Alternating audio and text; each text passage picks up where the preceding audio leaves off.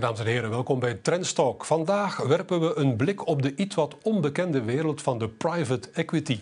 Dat is een tak van de financiële sector die zich toelegt op investeringen in niet beursgenoteerde bedrijven. Ooit was private equity een niche. Vandaag is het een wereld waarin enorm veel geld rondgaat. Voor meer uitleg hebben we Koen de Jonkheren in de studio, de CEO van investeringsmaatschappij GIMF. Met hem bespreken we ook de relance van de economie, want als investeerder heeft Koen de Jonkheren de nodige terreinkennis. Dag Koen de Jonkheren, u bent dus uh, CEO van de investeringsmaatschappij Klopt. GIMF. GIMF belegt in niet beursgenoteerde bedrijven, private equity, noemt men dat in het Engels, privékapitaal, niet gebeursgenoteerd kapitaal. In hoeveel bedrijven heeft GIMP vandaag participaties en hoeveel zijn die participaties alles samen waard? We zijn op dit moment in ongeveer 55 bedrijven geïnvesteerd. En samen, samen hebben die 55 participaties een waarde van ongeveer 1,3, 1,4 miljard euro. Ja, dat is veel geld. Ik heb het eens bekeken. Uh, die participaties uh, zijn heel divers. Jullie beleggen bijvoorbeeld in een bedrijf als CGK, dat is een uh, IT-dienstenleverancier ja. in Hasselt. In jullie portfolio zit ook een bedrijf als Televic, dat zijn hoogwaardige communicatiesystemen, bedrijf in Isegem. Ja. Maar een bedrijf dat je minder zou verwachten is hamburgerketen Ellis. Dat is een keten dus voor hamburgers. Waarom hamburgers, meneer de Jonkheer? Wel, hamburgers en niet enkel hamburgers, want ik kan u toch aanraden om de menukaart ook even online te bekijken intussen. Ja. Um, we zien de Hanse trend uh, waarbij de consument zich gaat gedragen als een brandgevoelig, dus een merkgevoelige, um, sociaal geëngageerde, um, heel interactieve gebruiker van niet alleen uh, de hamburger op zich, maar eigenlijk de convenience van, de, um, van het aanbod. En uh, die trend, die diepe consumer trend, is iets wat de onderneming Ellis volop aan het uitpuren is met een eigen concept. Dus het is een, een heel intensief groeiverhaal van mensen die ja, op diverse locaties nieuwe dingen ook uit, uitproberen. Ja. Heel innovatief. enkele, week, enkele maanden geleden, in juli dacht ik, hadden we hier ook Mark Koeken ja. in de studio.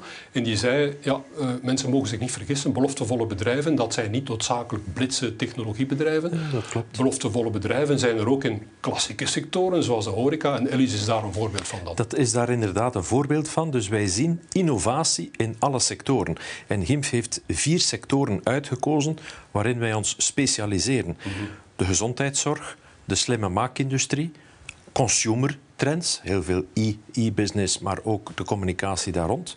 Um, Alice, dat is ook Deliveroo, hè? dat is ook uh, uh, Uber Eats, dat is, uh, dat is heel veel online gebeuren, dat is al die trend naar de jonge mensen. En dan de duurzame economie. Dus die vier sectoren zijn onze focus. Ik merk, meneer de Jongheren, dat in de portfolio van GIMF ook een lingeriebedrijf zit. Hoe legt u dat uit? Zelfs een lingeriebedrijf. Meneer Van Gelder, laten we het daarop houden dat dat het bedrijf is dat waarschijnlijk het minst om het lijf heeft. Laten we afspreken, meneer de Jonker, dat we daar later eens dieper op ingaan. We gaan daar, uh, we gaan daar tijd voor maken. Neem nu aan dat, er, dat er kijkers zijn die zeggen... Ik kan dat ook uh, beleggen in niet beursgenoteerde bedrijven in private equity, want ik heb veel spaargeld. En ik ga gewoon aankloppen bij, bij CGK of bij, bij Televic. Want ja, ik kan dat ook. Wat, kan GIMF dat een gewone belegger niet kan? Wat maakt private equity een stil op zich? Ja, voor, eh, dat is een, een, een heel pertinente vraag. Uh, niet enkel kiezen wij de bedrijven waarin wij investeren, maar we worden ook gekozen door die bedrijven. Dus daar moet een fit zijn. En die fit bestaat erin dat wij niet investeren in een aandeel. Wij investeren zelfs niet in een participatie in een bedrijf, maar wij investeren in een project. En als dat een project is waar we het over eens zijn, waar wij kunnen aan bijdragen, en dat is best wel intensief, want dat zijn transformatieprojecten. Dat betekent dat je op 5, 6, 7, 8, 10 jaar zo'n bedrijf helemaal gaat herpositioneren in zijn groei, in zijn innovatie en dus uh, er echt iets nieuws gaat van maken. Je moet dus een lange adem hebben en je, kennis van zaken. Je moet een lange adem hebben, je moet voldoende geld hebben om ook te diversifiëren, want het is soms best wel uh, risicovol. En uh, GIMF investeert intussen waarschijnlijk meer geld in de bestaande participaties dan in nieuwe participaties, omdat groeien vaak ook geld kost. Dus het is vaak extra investeren over de jaren heen. Nu, hoeveel brengt dat tot? Hoeveel rendement haalt GIMF nu op zijn portefeuille van participaties? Oh, wij hebben historisch een, een rendement dat... Uh, enkele procenten boven de 10% zit. Dat is soms eens net eronder, soms erboven. En dat is de, waar, dat is de, de rendement van het GIMF-aandeel beursgenoteerd. En om dat te bereiken hebben wij wat wij noemen, dat is een beetje het jargon van onze sector, een interne kapitaalkost. Ons rendementsdoel is 15% Dus wij proberen per jaar op onze investeringen 15% rendement te maken, na kosten, na risico, na cash die niks opbrengt. En dat allemaal meegerekend kunnen wij aan onze beleggers, aan de GIMF-aandeelhouders, 10% plus rendement aanbieden. Nu, is het waar dat private equity doorgaans meer opbrengt dan de beurs? Als je het goed doet, wel. Ja. Maar je moet het goed doen. Hè. En dus er zijn fondsen die ehm, een, een goed rendement behaald hebben, dan heel veel geld ophalen om het nog eens te doen en dan blijkt het weer niet meer zo gemakkelijk te zijn. Dus je moet het echt over de hele lange termijn bekijken. Ja. Uh, GIMF bestaat 42 jaar, dus ik denk dat we stilaan uh, een beetje kunnen beginnen onze statistiek uh, voor waarheid interpreteren. En dus je kan effectief met, met private equity een hoger rendement bereiken, omdat je net selectief gaat kijken naar die bedrijven die echt waarde willen creëren, kunnen creëren en waarvan je zegt, kijk, ik heb toegevoegde waarde. En als je de discipline hebt, want het is echt discipline, mm omdat... Uh, om dat heel goed, repetitief en altijd met, een, met, het, met het juiste doel voor ogen, als je dat kan, dan maak je een hoger rendement dan een klassieke beursrendement. Dat klopt. Nu, cijfers van Invest Europe, dat is de beroepsfederatie van private equity spelers in Europa, spreekt over rendement gemiddeld in Europa van private equity van 20% Nu, ons land heeft nogal wat spelers die zich in mindere of meerdere mate toeleggen op private equity, zoals daar zijn uh, Akkermans en Van Garen, Brederode, Sofina enzovoort. Die trouwens ook, net zoals GIMF, beursgenoteerd zijn allemaal. Mag ik zeggen, het verschil is dat GIMF uh, zich toelegt op investeringen in Vlaamse bedrijven en dat zo'n beetje als een roeping ziet? Ja, ja. U noemt namen van fantastische investeringsmaatschappijen die wij goed kennen. En soms uh, werken we trouwens samen, maar er zijn wat grote verschillen. Een eerste verschil is um, dat wij direct in onze bedrijven investeren, rechtstreeks zelf. Dus wat wij niet doen, is investeren in een Amerikaans venture capital fonds dat in de Indische e-commerce belegt of in een uh, fonds uh, dat over Hans Europa investeert. U investeert niet in tussenschakels? Dat is het. He. Dus wij investeren zelf rechtstreeks in die bedrijven. We hebben zelf die contacten. Wij zijn zelf in de raad van bestuur van, bestuur dan ook, van al die bedrijven. Dus wij nemen echt deel in die, in die transformatieprojecten. Ja. Een tweede verschil misschien is dat uh, GIMF heeft, uh, heeft gekozen om heel erg te focussen op die vier sectoren en enkel in die groeiverhalen, uh, zoals u dat noemt. Dus die middelgrote bedrijven die een kritische massa hebben, typisch voor onze economie, Vlaamse KMO's, maar die echt voor groei internationaal willen gaan. Die internationalisering uh, is, een, is een heel belangrijk thema voor ons. Uh, vanuit Vlaanderen, ja, ons hoofdkantoor is in Antwerpen. We hebben een kantoor in Parijs, in Den Haag, in München. En waarom die drie landen? Hè? Waarom willen wij in West-Europa investeren? Uh, net omdat die, die vier landen zijn heel belangrijke handelspartners voor elkaar. Thuismarkt dus voor de Vlaamse dat, bedrijven. Dat is een thuismarkt voor de Vlaamse bedrijven. Dus uh, bijna, de helft, bijna de helft van de export van de Vlaamse bedrijven gaat naar die drie buurlanden.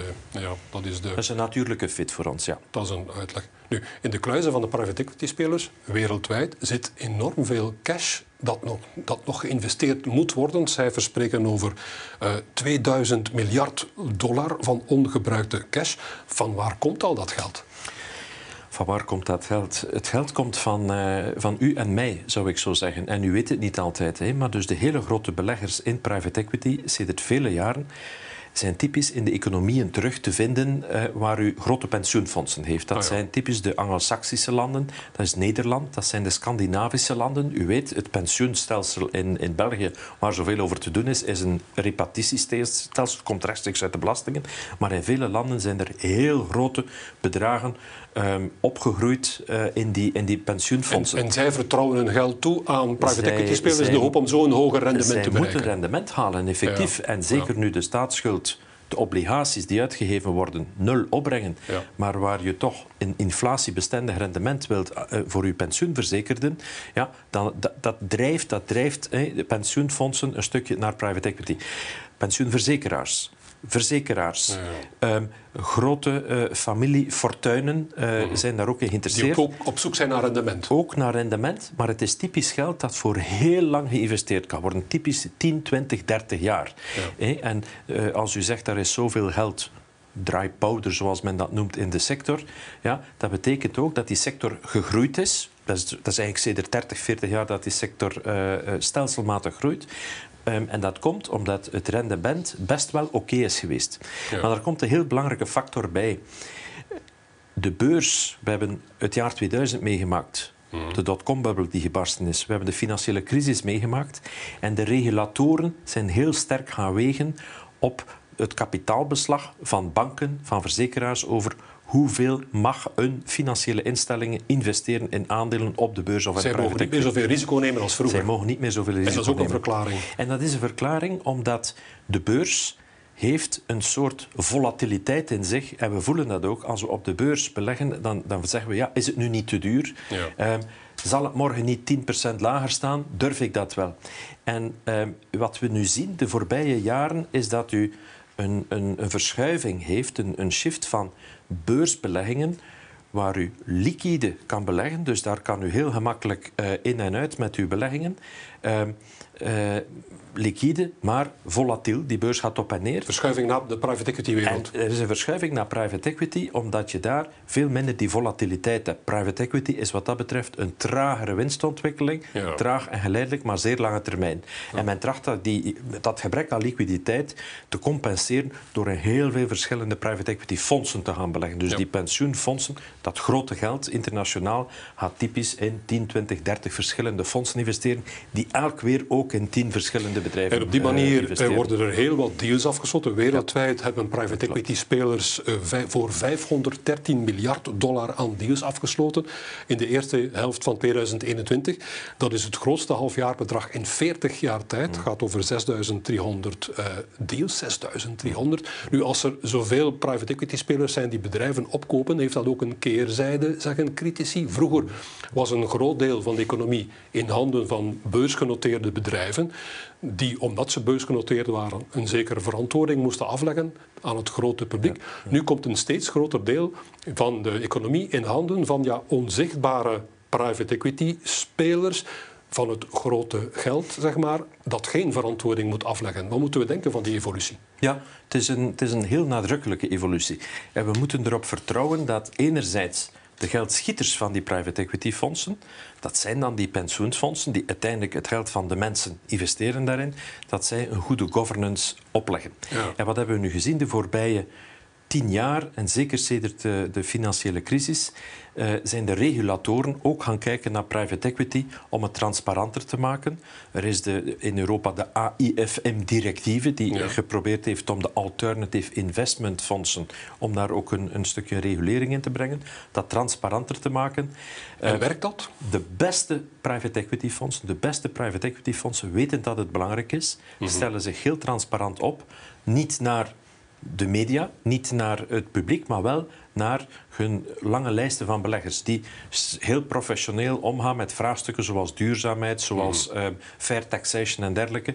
En dus u ziet dat het vertrouwen van mensen die zelf uh, verantwoording moeten afleggen over het beheer dat zij doen. Hè, bijvoorbeeld een universitaire stichting. Als zij geld beleggen in, in, in private equity fondsen, ja, die vragen tekst en uitleg. Hmm. Er is een hele verschuiving gebeurd, een grote professionalisering. En eigenlijk is het vertrouwen in die private equity sector daar enorm gegroeid. En u ziet dat het in de equatie public equity, private equity, dat er een grote shift is gebeurd. En ik denk dat dat nog niet gedaan is. Ja, maar die shift uh, vindt die ook plaats uh, in Europa en België? Ziet u daar ook een verschuiving um, uh, naar, naar, laten we zeggen, de privatisering van het kapitaal, hmm. om het met een paradox te zeggen, ook in Europa en bij ons ook in België? Ja, het is, een, het is, het is heel goed gezegd, hè, die paradox. Dus er zijn een aantal krachten die spelen om die, om die interesse in private equity te versterken die zoekt toch naar rendement. Het mm. feit dat private equity volwassen is geworden in zijn accountability speelt zeker mee.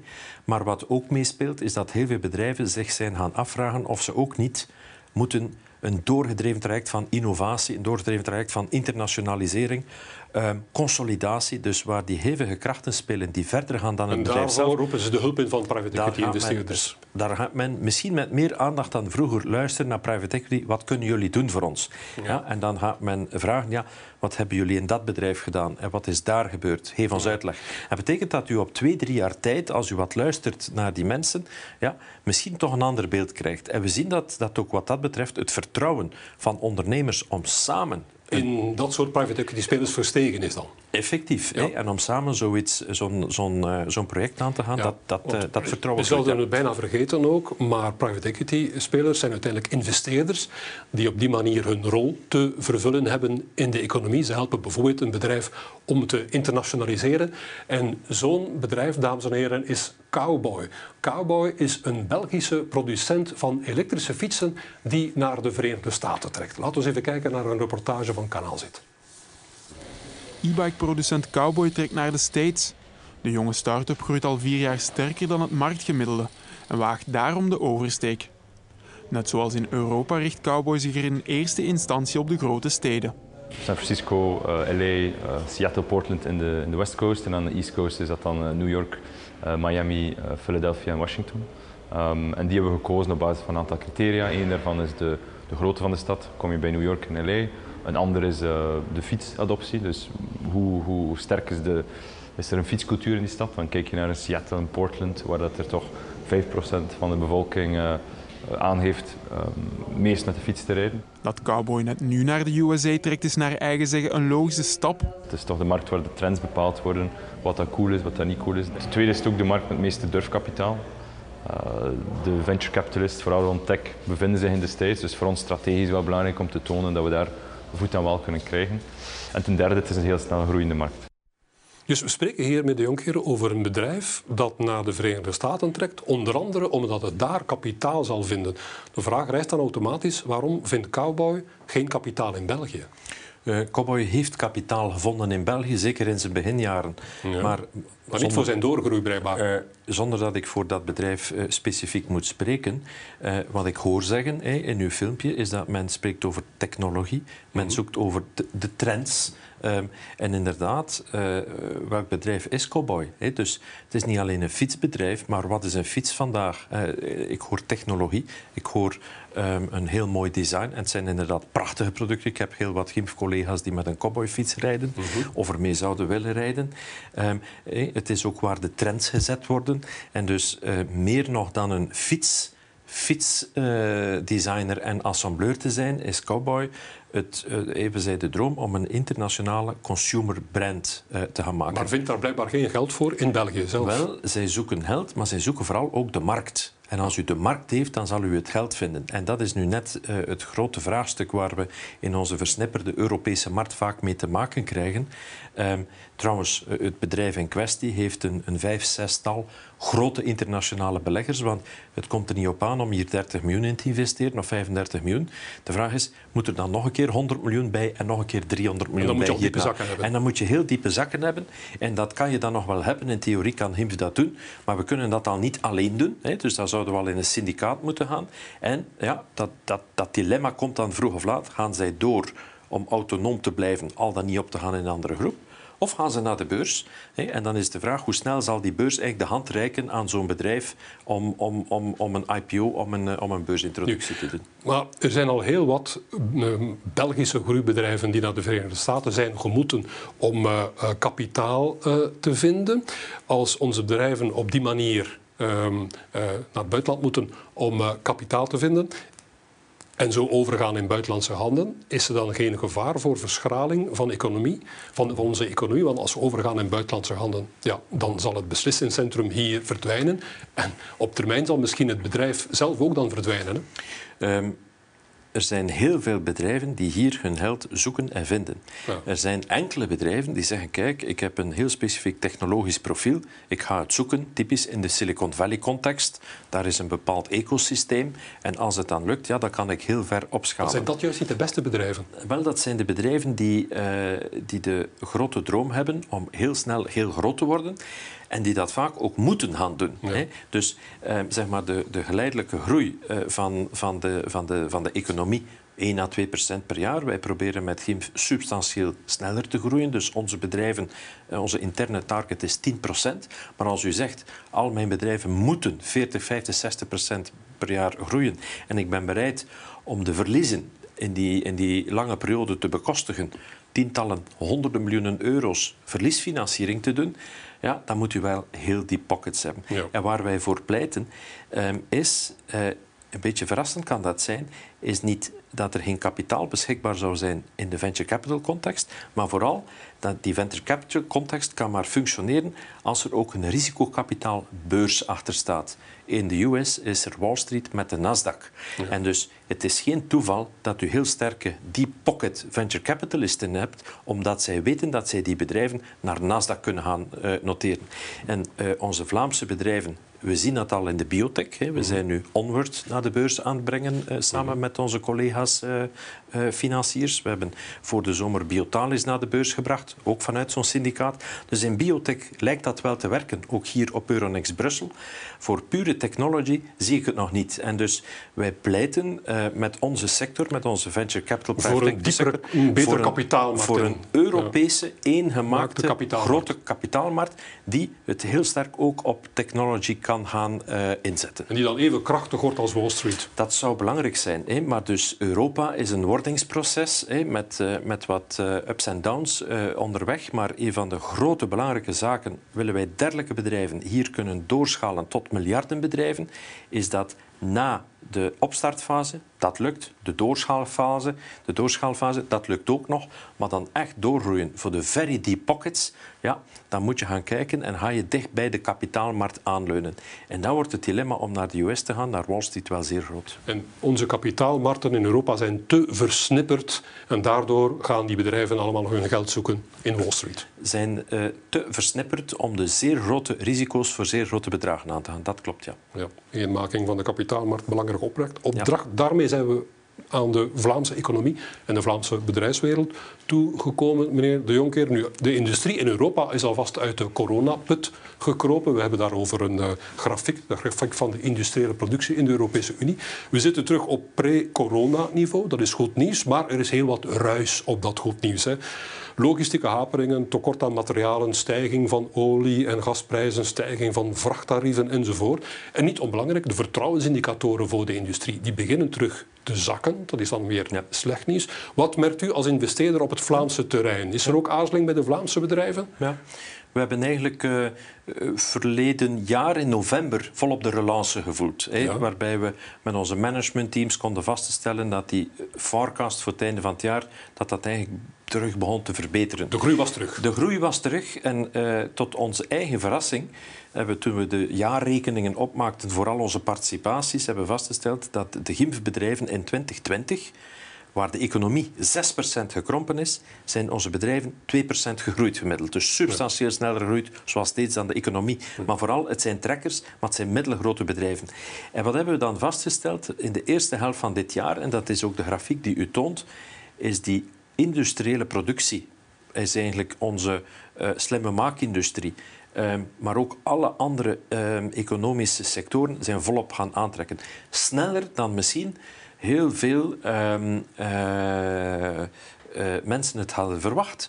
Want wij worden als consument, als privépersoon geconfronteerd met de horeca, met de winkels, met de event, uh, met de event Maar de mensen zien niet de bedrijven dieper, dieper in de economie. Daar gaat het wel goed mee, zeg Precies. En uh, wij weten eigenlijk al maanden vroeger, voorlopend, dat het heel, heel goed aan het aantrekken was. Ja. Meer nog, wij hebben uh, gewaarschuwd in februari, maart, dat we toen al voelden dat er een enorme krapte was op de arbeidsmarkt. Ja. Betekent dat eigenlijk de bedrijven die niet meer gewoon waren om met veel tussenstoks te werken, in die lange uh, aanvoerketting, de supply lines, uh, begonnen uitgeput te geraken tegen de zomer. Dat gooit roet in het eten. Nu. Dat gooit nu wat roet in het eten. Dus we mogen niet overdrijven, want het voelt natuurlijk goed aan. En ik heb gisteravond gehoord dat de uitvoer in het tweede kwartaal, stel je voor, de uitvoer van Vlaanderen 19% gegroeid is tweede kwartaal niet ten opzichte van het coronajaar 2020, maar ten opzichte van 2019. Nu, daar zullen een pak vaccins in gezeten hebben. We zitten dus boven coronaniveau, boven het pre-coronaniveau. We hebben ja.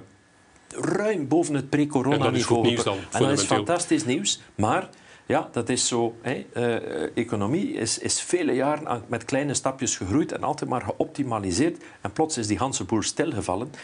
Ja, het is alsof iedereen op een hele grote parking stilstaat. Ja, en plots komt het fluitsignaal. En iedereen vertrekt en, en, dan nog, ontstaan en dan nog files veel sneller dan we eigenlijk ooit gereden hebben. Ja, de files zijn enorm. Veel stilstand, veel getoeter, veel lawaai, maar heeft het wat tijd. Maar het betekent wel inderdaad dat we voor het tweede half jaar mensen zoeken oplossingen. Hè. Ze, ze betalen zich blauw aan, aan, aan snelle oplossingen. Dus u zal de kosteninflatie zien. U ziet dat op, op de energie, u ziet dat op de arbeidsmarkt, u ziet het voor sommige grondstoffen.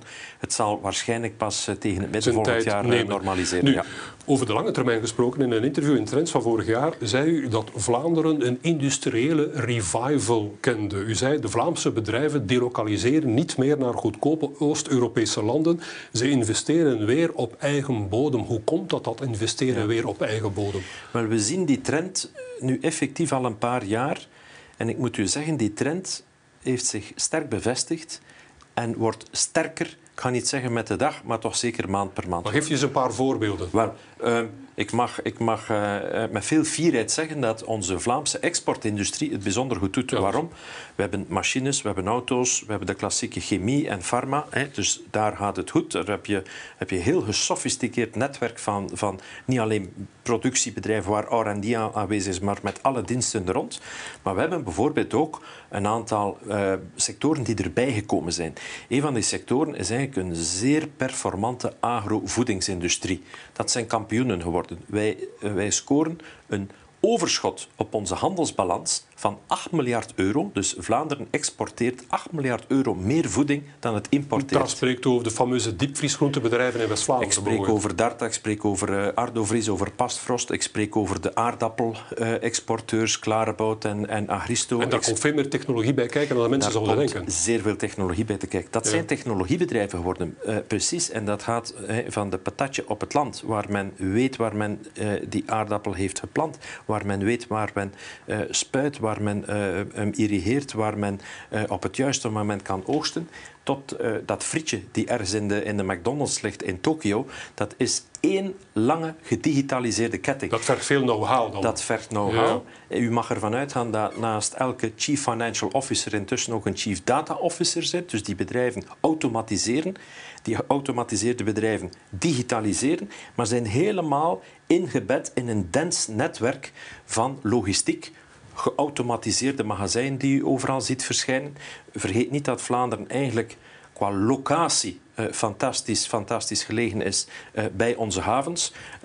Uh, intermodaal transport, wel, ik moet zeggen, ik heb dat nooit gezien. Dus die puzzelstukjes vallen zo fijn in elkaar, steeds beter. En we profiteren daarvan. Dus we zijn eigenlijk Vlaanderen aan het doorschalen in zijn agrovoedings. En het is niet alleen Lotus die, die het fantastisch goed doet, maar inderdaad ook al die andere voedingsbedrijven die, die het schitterend doen. Maar zullen we de industriële revival kunnen vasthouden en hoe? Wij beleven een heel belangrijke periode. Ik voorspel dat wij sedert de jaren 50 geen zo'n belangrijke investeringsboom meer gezien hebben als wij de komende 10 à 15 jaar gaan beleven. De krachten die vandaag spelen zijn sterker dan we de voorbije decennia hebben gezien. Wat zijn die krachten? Het eerste is wat men in het bedrijfsleven ESG noemt, de duurzaamheid. En het is niet alleen klimaat, het is niet alleen ecologie, maar het is ook aandacht voor het sociale uh, karakter van de bedrijven. Bedrijven moeten zich verantwoorden, moeten voor diversiteit gaan, moeten voor sociale fairness gaan, over de Hanse ketting. En in bedrijven investeren nu volop in die duurzaamheid, in die volop daarin, in de circulaire economie. Respect voor de Hanse omgeving, ook voor de maatschappij daar rond. Dat is ESG. Tweede trend, digitalisering. Vlam erop. Niet een beetje, maar dat gaat nu zo snel. U ziet dat zo snel. Maar je moet u voorstellen dat die twee trends op hetzelfde ogenblik in die sectoren een, een, een, bepaalde, een bepaalde impact hebben.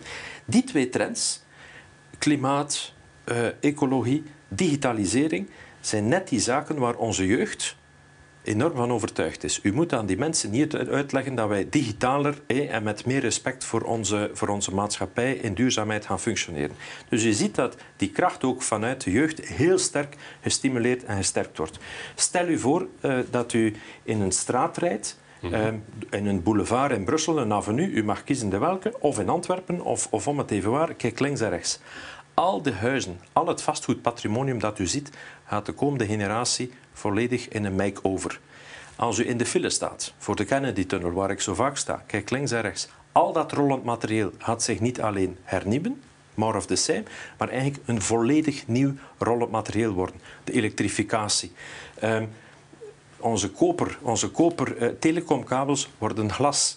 Uh, ehm, 4G wordt 5G. Wie dus je ziet onze economie versterken, de Vlaamse economie versterkt zie, Ik zie dat er een fenomenale investeringskansen op ons afkomen van willen en van moeten. Maar die moeten we dan ook, grijpen. Ik merk dat we er ook klaar voor zijn. Ah, en dat gecombineerd met het gegeven dat wij nog steeds met een lage rente functioneren, gegeven met het feit dat de inflatie hoger is dan die rente, er is goesting om te investeren. En ik zie meer bedrijven dan ooit, dat is geleden van de jaren 80 tot midden de jaren 90, dat ik zoveel ondernemers heb gezien die terug goesting hebben om hier een fabriek te bouwen, om hier op te starten en om eigenlijk wat ze vroeger in het Oostblok, in, in, in uh, Noord-Afrika of in Azië waren gaan doen, om dat hier in Vlaanderen opnieuw op te starten from scratch. In, in, een interview in Trends van 2017 deze keer zei u het volgende. Vlamingen zijn zo individualistisch.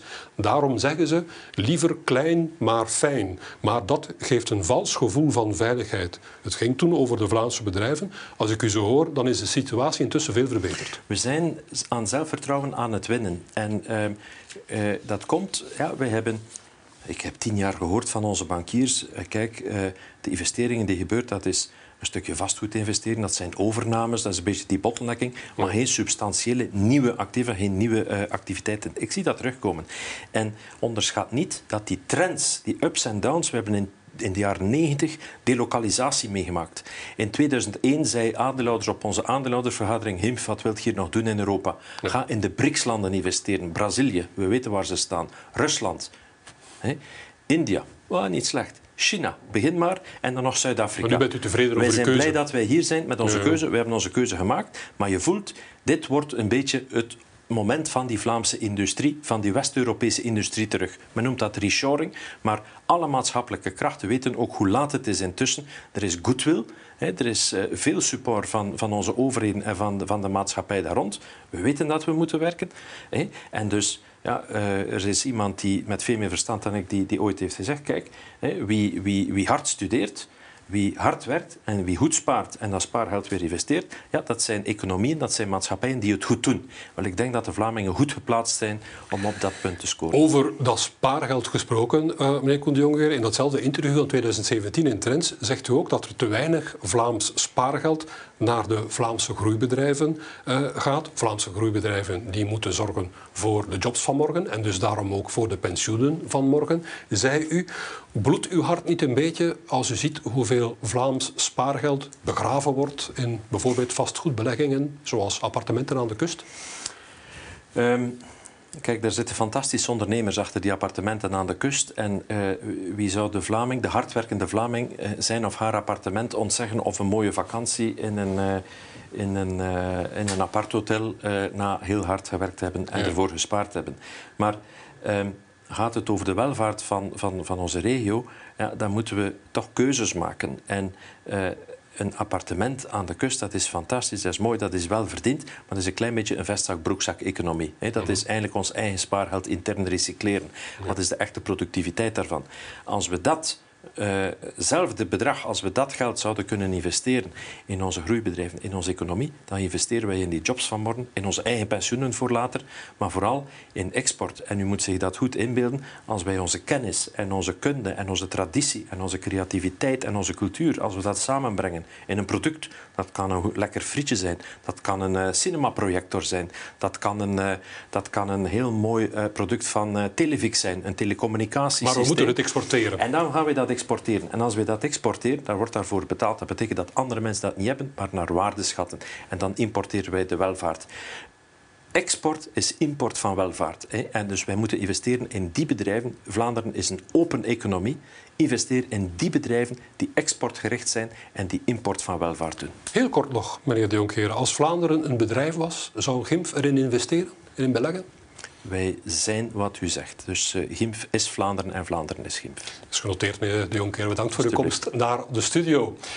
Daarmee zijn we aan het einde gekomen van deze Trendstalk, dames en heren. Volgende week ontvangt Jan de Meulemeester hier Pieter Timmermans. Hij is gedelegeerd bestuurder van het VBO. Ik wens u nog een fijn weekend.